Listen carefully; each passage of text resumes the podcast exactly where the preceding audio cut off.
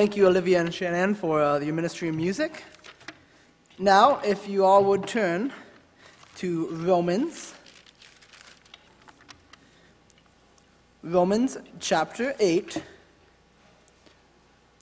verses 31 to 39. So, Romans chapter 8, verses 31 to 39. And if you're using the Pew Bibles, that'll be page 100, no, 100, 1201. So let's start reading. Starting at verse 31. What then shall we say to these things? If God is for us, who can be against us? He who did not spare his own son, but gave him up for us all, how will he not also with him graciously give us all things? Who shall bring any charge against God's elect? It is God who justifies. Who is to condemn? Christ Jesus is the one who died. More than that, who was raised, who is at the right hand of God, who indeed is interceding for us.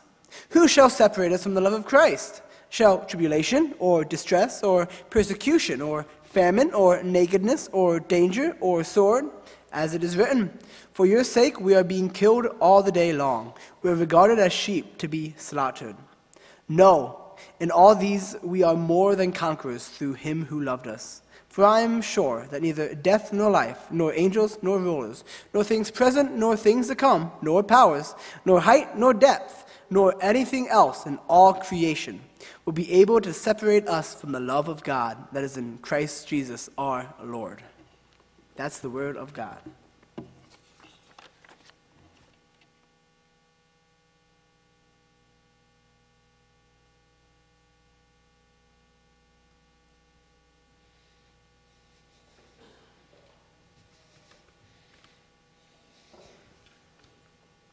Good morning.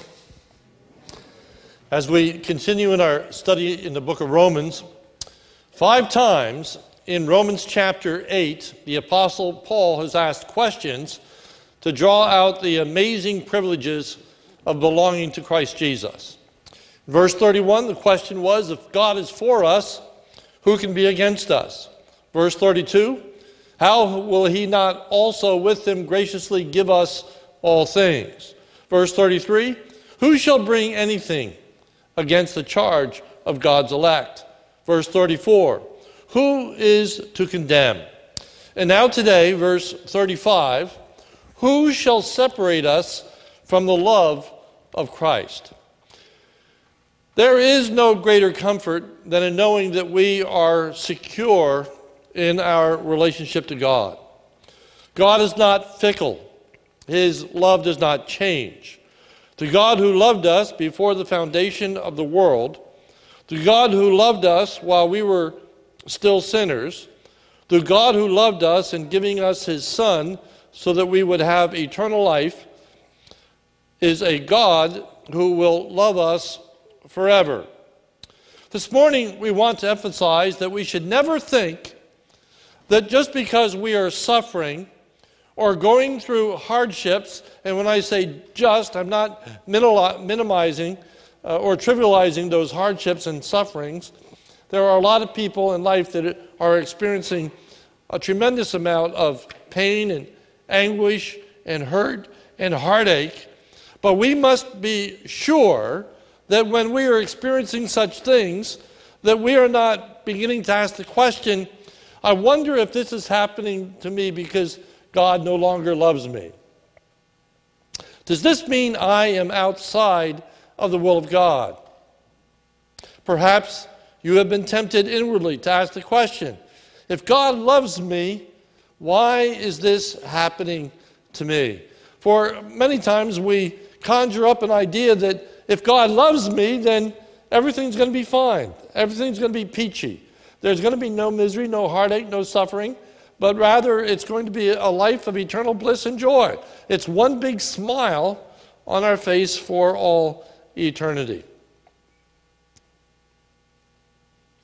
What we know for absolute certainty when we ask this question of why is this happening to me? You know, there's many things we don't know. There's a plethora of reasons why certain things happen to us, and many times we don't really know. We can't pinpoint the exact purpose that God has in bringing this particular trial or hardship or difficulty into our life. But the one thing we know with absolute certainty is that when I am facing this trial or you are facing this trial or hardship, it is not because God no longer loves you.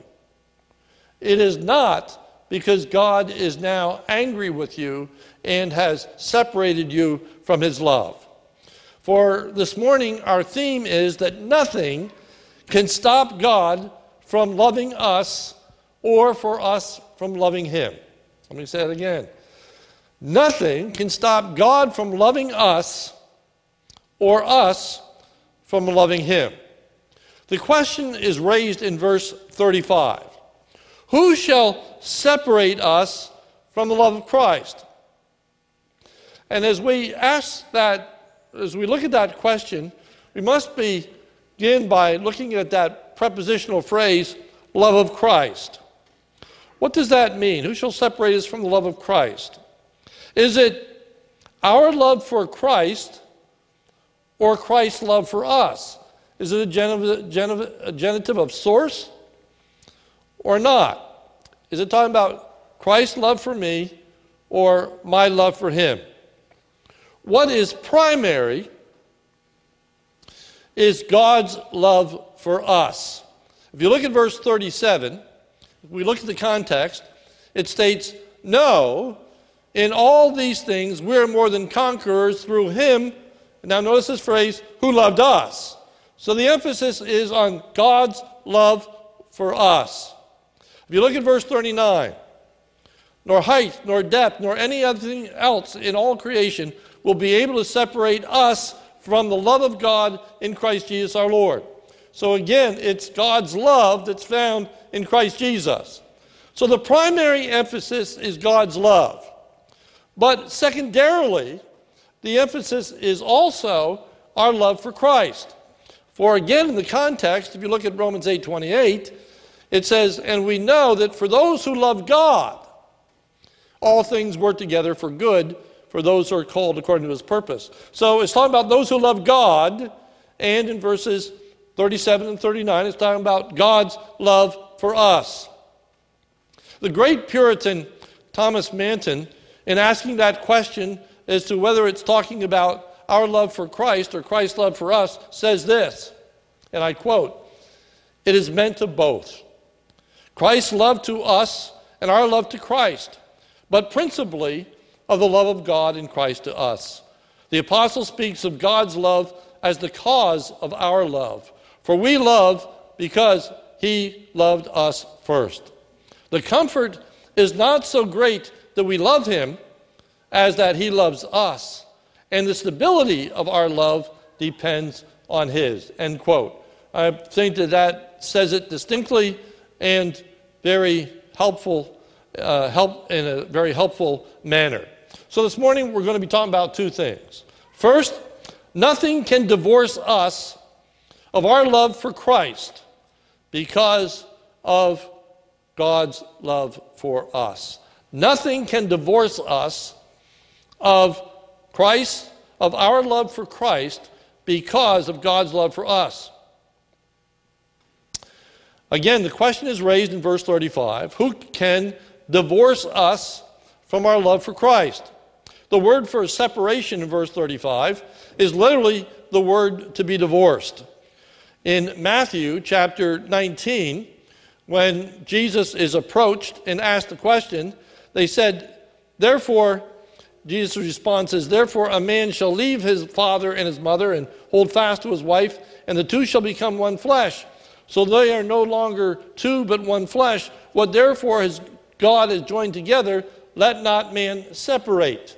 Let not man divorce. So here, this, this word is to divorce. It's a, it's a very harsh and it's a strong word. And the thought is what or who is able to divorce us from the love of God, our love for Him and His love for us.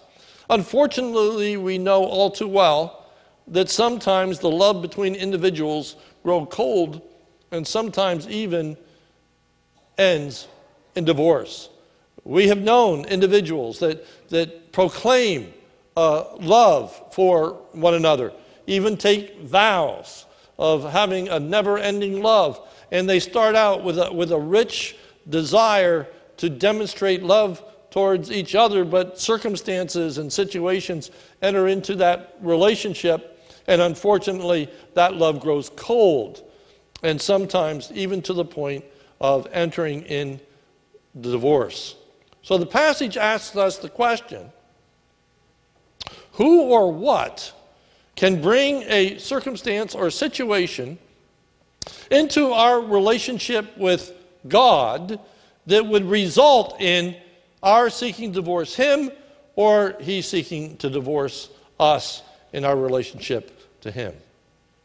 In verses 35 and 36, uh, well, as we look at verse 35, that relative pronoun who can be translated as either who or what. Who can separate us? And we could easily translate that, or what shall separate us?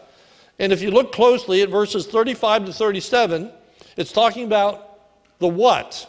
If you look at verse 37, it says, In all these things we are more than conquerors. So verses 35, 36, and 37 are talking about things.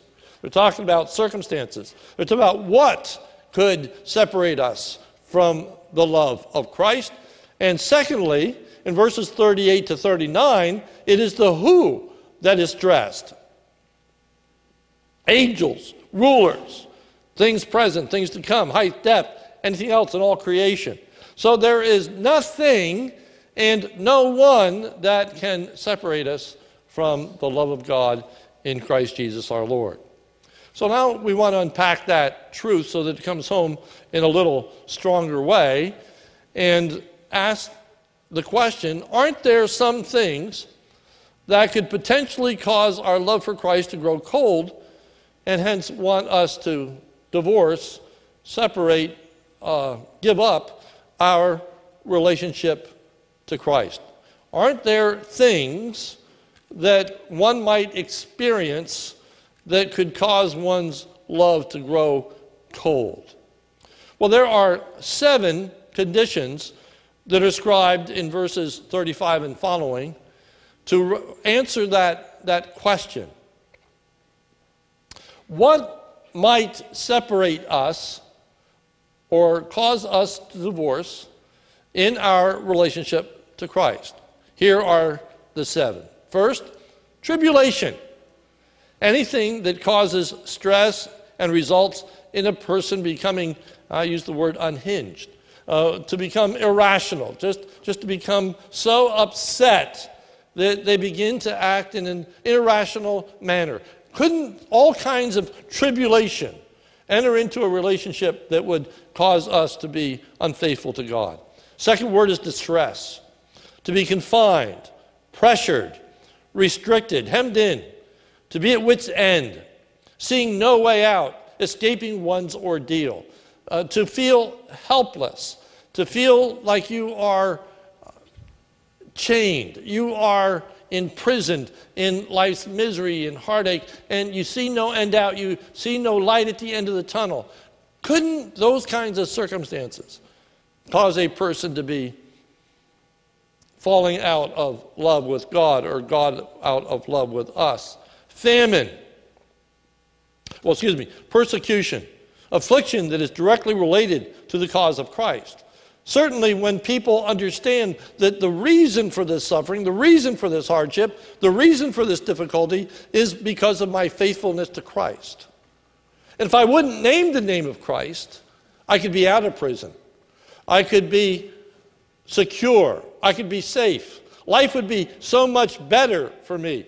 There are so many places around the world of which people are faced with that question each day. Are they going to stand in their commitment to Christ, or are they going to cave and denounce Christ and as a result flee the, the persecution that they are under? So, would persecution do it?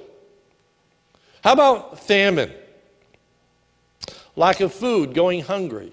You know, we may think of these things as, as purely theoretical, they are ethereal.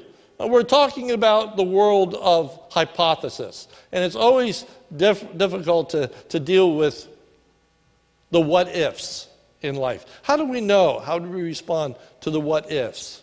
Well, these are not just purely theoretical. For we see in the life of Paul that he experienced the very things that, that we are talking about. For example, famine. Paul writes in 1 Corinthians 4:11, "Even unto this present hour we both hunger and thirst." The next word is nakedness, lack of clothing, to be pure, poor and destitute. Again in verse 11 of 1 Corinthians 4, even on this present hour we are both hunger and thirst, we are naked and buffeted and have no certain dwelling place. The next word in our text is danger. Danger. And that is a very broad word that talks about all kinds of dangers or perils. Again, listen to the testimony of Paul, this time in 2 Corinthians 11 26. He speaks of his experience and he says, On frequent journeys, in danger from rivers, danger from robbers, danger from my own people, danger from Gentiles, danger in the city, danger in the wilderness, danger at sea, danger from false brothers. Paul talks about all these different kinds of dangers that he is constantly in. And yet, it, they have not separated him for his love for Christ or Christ's love for him. But what about the sword? Verse 36. The risk of one's own life. Certainly, martyrdom, perhaps, might separate us from the love of Christ or the love of God. And in fact, the word martyr comes from the Greek word martyros, which is witness. And as many in the early church uh, were martyred because of their witness for the Lord Jesus Christ. Couldn't any one of those things separate us from our love for Christ or Christ's love for us? How about those things collectively? How about experiencing not one of those seven, but all of those seven? What about that? In the book of Job, God and Satan are having an interaction. And Satan says to God, Will a man not give all things to spare his life? Isn't a man willing to sacrifice everything to preserve his skin? Well, God allows Job to experience all these sufferings and hardships of all kinds. Nothing can separate him from the love of Christ. Such things cannot defeat us. Notice the example in the text in verse 36. As it is written, For your sake we are being killed all the day long. We are regarded as sheep to be slaughtered. That is a quotation from the book of Psalm, Psalm chapter 44. It is a literal verbatim translation. And if you look at that, that verse and start picking it apart, notice these things. First, the cause of the trial is their commitment to God, verse 36. As it is written, for your sake, Okay, for your sake, on account of you. In Psalm 44, it's clear that the psalmist is suffering not because of what he has done in some kind of evil or some kind of sinfulness. He is not suffering the consequences of unfaithfulness to God, but quite the contrary. The reason that he is suffering is because of his faithfulness to God, because of his allegiance to God. For your sake, we are suffering. Because of my commitment to Christ, I may suffer. Notice the severity of the trial. For it says, we are being killed. We're being killed. As, as you think of all the suffering that one can undergo, uh, certainly death is the ultimate test and trial. Look at the relentless nature of the trial. For your sake, we are being killed all day long. That's not talking about a, uh, a, a slow and painful death that lasts 24 hours. It's talking about the fact that God's people, it's in the plural, we, all right? So from morning to night, it's not just the psalmist himself, but all of his cohorts, all of those that are being faithful. He said, We are being killed all day long. They don't get tired of killing us. Their anger toward us doesn't abate, it doesn't quit, but rather, all day long, we are being killed for your sake. Notice the Christ likeness in their trial. Verse 36 As it is written, For your sake we're being killed all the day long. And now, this we are regarded as sheep to be slaughtered. As sheep to be slaughtered. In that simple sentence, it is stating the tremendous grace that God is giving that they are able to suffer to the honor and glory of God as sheep to the slaughter. For listen to the description of Christ's own suffering on the cross in Isaiah chapter 53. He was oppressed and he was afflicted, yet he opened not his mouth. Like a lamb that is led to the slaughter, like a sheep that before its shears is silent, so he opened not his mouth. So Jesus willingly suffered and died for us to the honor and glory of God. And so God gives us the ability to suffer for his sake to the honor and glory of God. For notice the triumph in verse 37. In all these things, we are more than conquerors through him that loved us. So there's this resounding no in verse 7, 37. No! In all these things, we are more than conquerors who, through him who loved us. So, what does it mean to be more than a conqueror? Well, we are more than conquerors in that not only do the hardships fail to separate us or divorce us from God's love, but they in fact are used by God to bring us into a greater intimacy and fellowship with God. Rather than moving us away from God, they move us to God.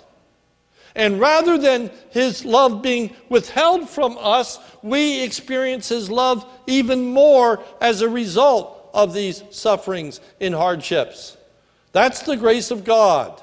That's what hardships and suffering do in the life of the child of God. They bring them closer to God, not farther away. Turn with me in your Bibles, stay here, go back to Romans chapter 5, and I've been emphasizing the way in which these verses are integrated, these, these thoughts are expounded more and more as you work through the book of Romans. And so we don't want to lose sight of the foundation that's set. So we go back to Romans chapter 5, and I'm going to start reading in verse 1. It says this Therefore, since we have been justified by faith, we have peace with God through our Lord Jesus Christ. Through him we have also obtained access by faith into this grace in which we stand. And we rejoice in hope of the glory of God. And not only that, but now this, but we rejoice in our sufferings, knowing that suffering produces endurance. Endurance produces character, and character produces hope. And hope does not put us to shame. Why? Because God's love has been poured into our hearts through the Holy Spirit has been given to unto us. Because God pours love into us. His love for us results in our love for Him. He's pouring that love into us in the midst of that hardship and that suffering. The question is, how can that be? How is that possible? Verse 37, it says, through him who loved us, through Jesus Christ, his ministry, his work, and then the work of the Holy Spirit founded upon the death and resurrection of Jesus Christ, pours the love into our hearts. Which brings us to the second point. And that is our love for Christ will never fail because God's love for us will never fail. And here we're emphasizing that it's God's love for us that doesn't fail. That's the primary emphasis. God's love for me does not fail, therefore, my love for him does not fail. Notice verse 38 For I am sure, ESV, NAS, I am convinced King James, I am persuaded.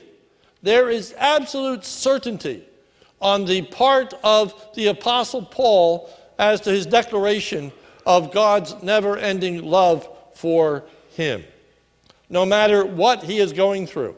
Even though all those seven circumstances that we described were true in Paul's life, even though he experienced all those hardships and difficulties, the one thing he could say with absolute certainty is that God loved him. Despite all these hardships and difficulties.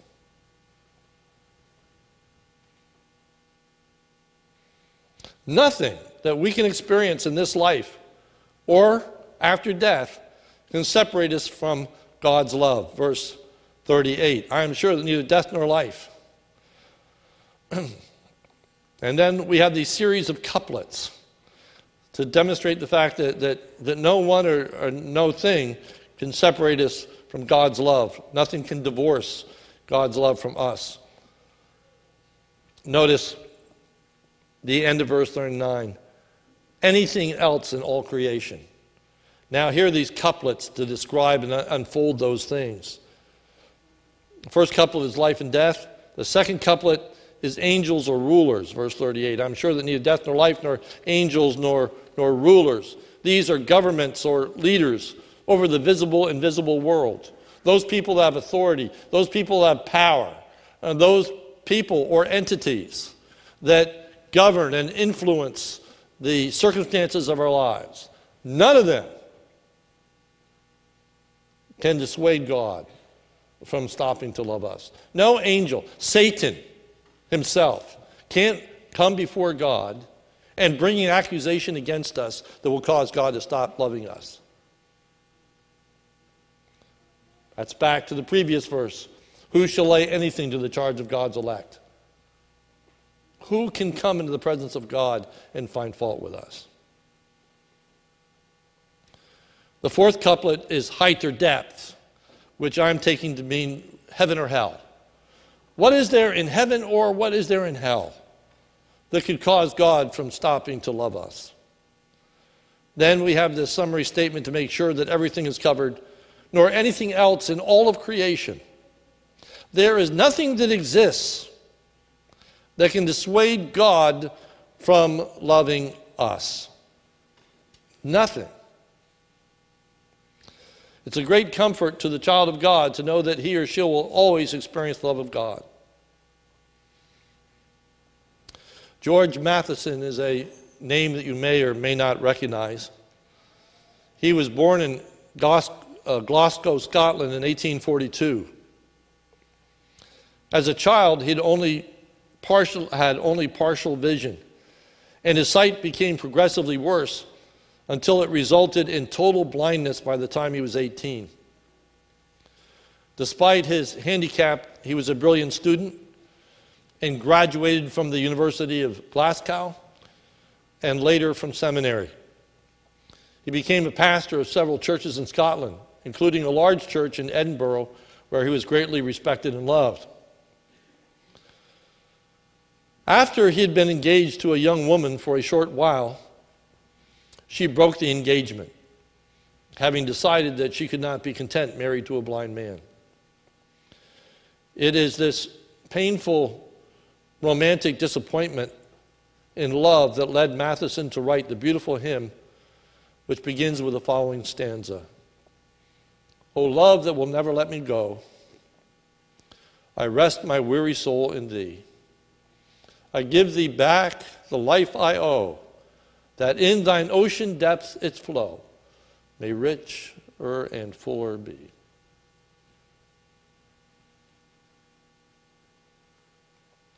But understand this, and it's the most important thing that I have to say this morning.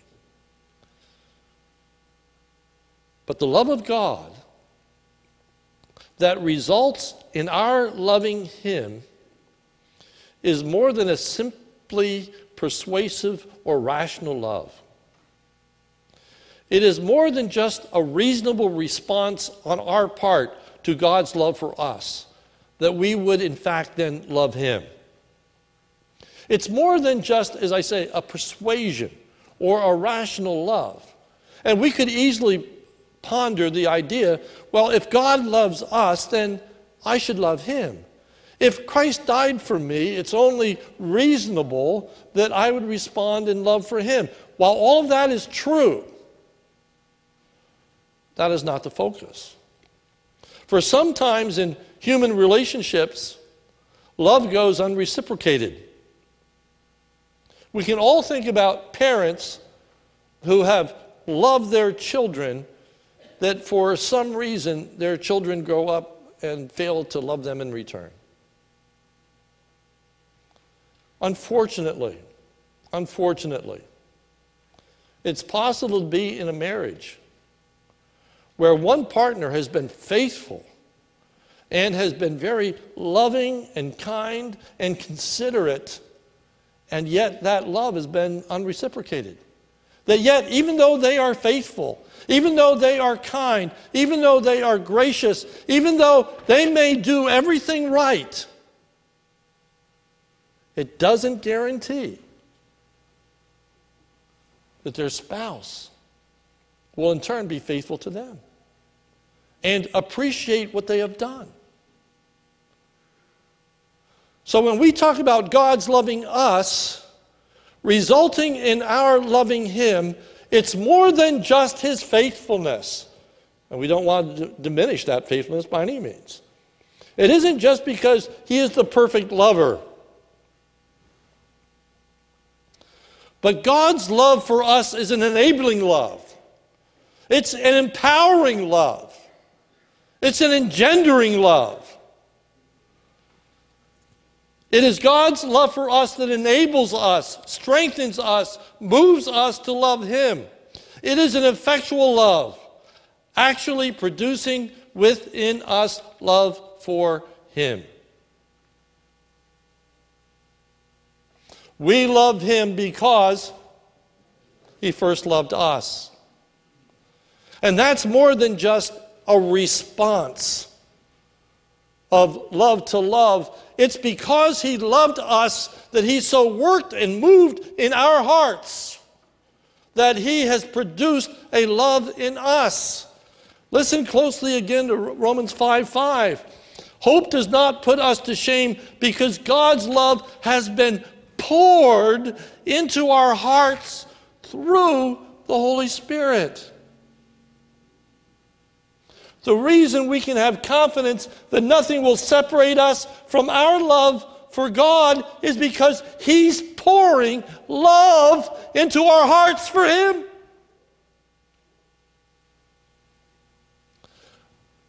The God who caused us to love Him initially is the God who's keeping us in love with Him for now. And the God who is going to continue to pour his love into our hearts for all eternity future. We can be sure of our love for him because of his love for us. And nothing can separate, divorce God's love from us. He loved us before the foundation of the world. He loved us when we were dead in our trespasses and sin. He loved us in giving us his Son. How shall he not with him also freely give us all things? Nothing can divorce God's love from us. And therefore, and only because of that, can I be assured that my love will never grow cold for him. For he is stirring the embers. He is providing that love. He is sustaining you and me in all of these experiences. And the joy is that in these experiences, we more than conquer. Not only do they not draw us away from God, but they draw us to Him. We cry out to Him, Abba, Father. We cry out to Him for mercy. We find, cry out to Him for help. We cry out for Him for strength. We rely upon Him.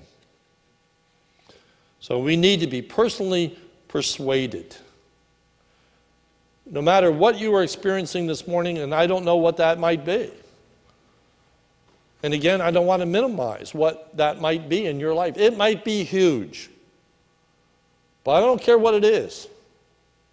I can say with absolute certainty this morning if you know Jesus Christ as your Savior,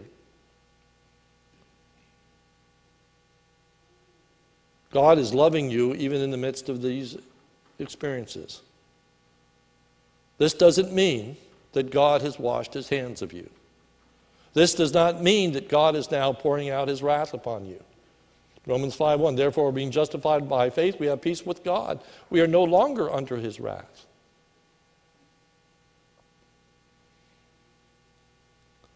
No matter what we are experiencing this morning, we can cry out to him, knowing that he loved us, knowing that he loves us, knowing that he will always love us, and he will continue to give us love for him and we will more than conquer by his great grace. Let's pray. Almighty God, we thank you for the Lord Jesus Christ. We thank you for the hope and confidence that we have not in ourselves, but in you. We are thankful for the great love that you have given to us in giving us your Son, and how that with him you will freely give us all things. So, Lord, I pray that you would give us uh, an ever increasing love for you a love that's not engendered by us, a love that comes from you. Pour it into our hearts, we pray. Give us receptivity. Give us understanding. Give us an ever increasing love for you. For it's in Jesus' name we pray. Amen. This morning I asked the, the praise team